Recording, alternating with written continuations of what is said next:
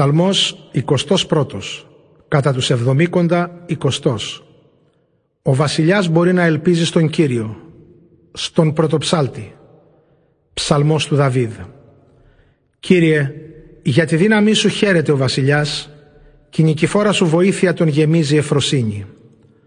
Ό,τι καρδιά του πόθησε του το και δεν αρνήθηκες ό,τι τα χείλη του ζήτησαν. Έτσι ευλογίες του έδωσες καλόδεχτες, μαλαματένιο στο κεφάλι του έβαλες στέμα. Ζωή σου ζήτησε και του έδωσες μακροβιότητα αιώνια και παντοτινή.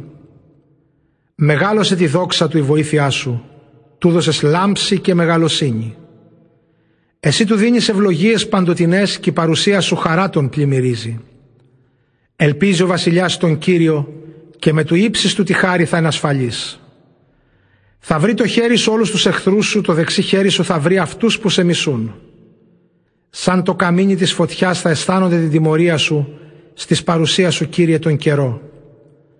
Με την οργή σου θα τους εξοντώσεις και θα τους καταφάει η φωτιά. Θα εξαφανίσεις από τη γη τα τέκνα τους, τους απογόνους τους από την οικουμένη.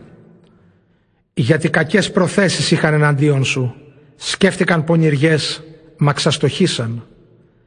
Σάτακτοι θα τραπούν φυγή όταν με τη χορδή του τόξου σου τους σκοπεύσεις κατά πρόσωπο. Κύριε, δείξε την ανωτερότητά σου με τη δύναμή σου.